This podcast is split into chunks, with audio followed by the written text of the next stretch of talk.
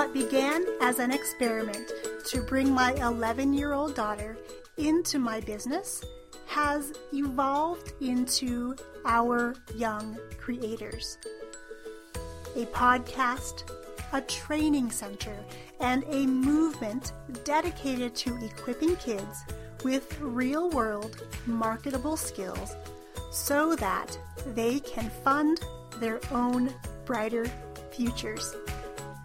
We're here to inspire you to turn consumption time on devices into creation time and use technology as a tool to bond and not bicker with your kids.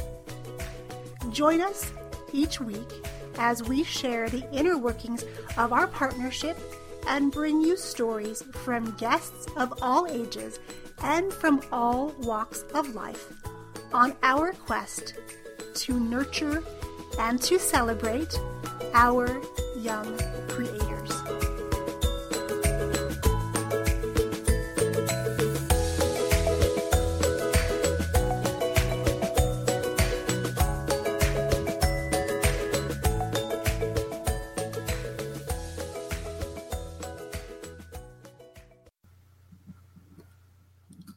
Are you a good storyteller? On today's episode, number 175 of Our Young Creators, the podcast, we're diving into how the stories we create may, in fact, be what's holding us back from achieving the greatness and the kind of impact we're meant to make in the world. Before we dive into storytelling, I want to say thank you for tuning in today, catching the live, the replay, or listening over on the podcast. My name is Yvonne Pratt. I'm the chief dreamer, podcaster, and author right here at Our Young Creators. Here at OYC, we are on a mission to help people harness the power of technology to share their gifts and help families bond over time spent on devices by becoming creators and not just consumers. When I was young, I was a really good storyteller. In fact, one of the stories I wrote was chosen for inclusion in the Young Writers Festival publication in 1980 something. Most of the stories, though works of fiction, were never published, and I've been on a journey to rewrite some of these stories. Let me know in the comments below if any of these sound familiar. And if you are listening on the podcast, come on over to our website, Our Young Creators. This is episode 175, and you can comment right there and let me know if any of these stories sound familiar to you. Story number one what I have to say isn't important. So I just won't speak up in class or in the community, even if I know the answer or have a solution. Story number two I'm not smart enough because I only scored X on this certain test. Story number three because I don't have a degree in X, people won't listen to what I have to say. Story number four I'm shy or I'm an introvert. And story number six is one that you can just fill in the blank. When we're growing up, we write these stories for ourselves based on our experiences, our relationships, and what we perceive to be failures according to our own internal set of standards. I wish I had learned that it's through making decisions that we learn and grow. I wish that I learned that mistakes were to be celebrated and not shunned. I wished that I had learned early in life that the thoughts and the opinions of others are none of my business. Their opinions are theirs and belong to them and not me. For years, I let these stories define me. The stories about my school grades, the stories about scores on standardized tests, the stories of what other people thought of me, or worse, what other people told me other people thought of me. I lived the story of a victim as a resident on Comparison Island. You know, that place where you compare your successes to others and yours don't quite measure up. That's what I call Comparison Island. Today, I believe that each of us is exactly where we need to be. And we need to make mistakes in order to learn the lessons that will help us in the future. We all write stories throughout our lives. And the best part about being the author of these stories is that we can choose to rewrite and edit any of them at any time.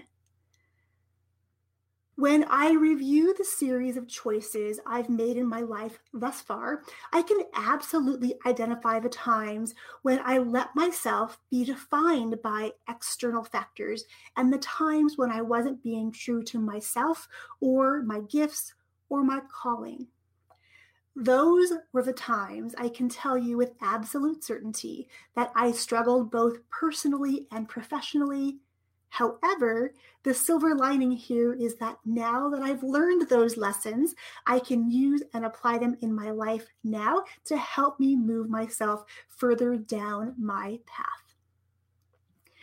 The stories that I wrote for myself about how and why I was struggling, how I was blaming others, my lack of confidence, though I didn't, of course, see it at the time, led to some of the best decisions I've ever made.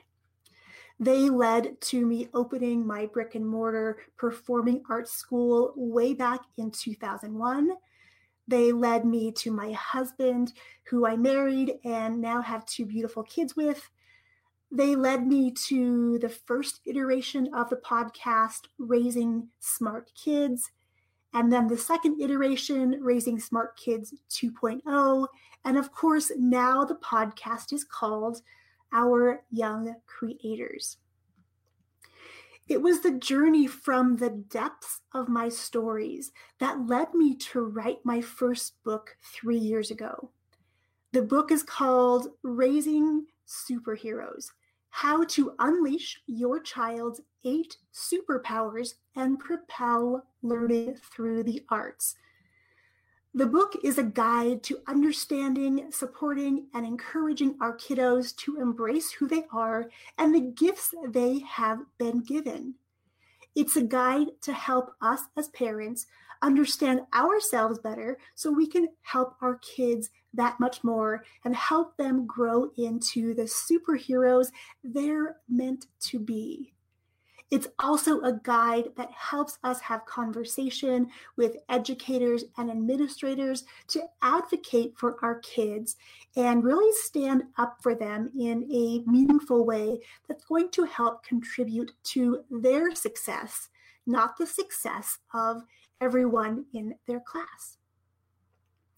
Well, I hope that by me sharing my stories of these things that I've rewritten over the years and that I'm learning to rewrite so these stories don't sabotage me, but instead serve me. I hope that by sharing them, you're beginning to think about the stories you may have written in your life and the ones you want to write from here on out. Do you need to rewrite some of your stories so that they serve you? Are there chapters in your story that need to have additions made to them? Maybe they need a sequel. And what about your kids? Do your stories, do the stories that your kids are writing now, are they serving them or are they sabotaging them? How can you, as a parent, help your kids write stories that are going to serve them for years to come? If you're ready to embrace your gifts, share them with the world, all while bonding with your kids over the devices they're already using, I'd love to invite you to join us in round number three of Podcast in a Weekend. We kick off on Friday, November 16th at 8 a.m. Pacific Standard Time. It's time, my friends, to rewrite your story and become that person you know deep down that you're meant to be. Let's celebrate your gifts, your talents, and those of your kiddos and share them with the world on a podcast.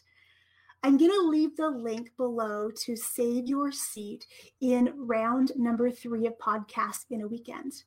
And of course, if you have more questions about the class, if it's right for you, please reach out to me here on Facebook or even on Instagram and ask questions and let's have a chat about how we can maybe rewrite some of the stories you've told yourself to become the person you know that you're meant to be on this planet. I want to thank you for being here with me today and going into this journey all about storytelling.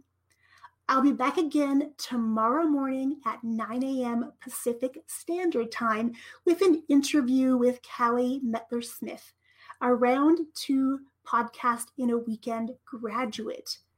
You won't want to miss this episode to hear about what she is creating in the world especially if you or your kiddos has aspirations of becoming a writer. Okay, my friends, I look forward to seeing you again tomorrow. Thank you for tuning in. Have a wonderful day. Cheers, my friends. If you're ready to harness the power of technology and get your message out into the world in a big way to make the impact you know you're meant to make for yourself, for your business, or with your family, head over to bit.ly slash podcast in a weekend and save your seat in round number three, which kicks off on Friday, November 16th. Save your seat now for Podcast in a Weekend at bit.ly slash podcast in a weekend.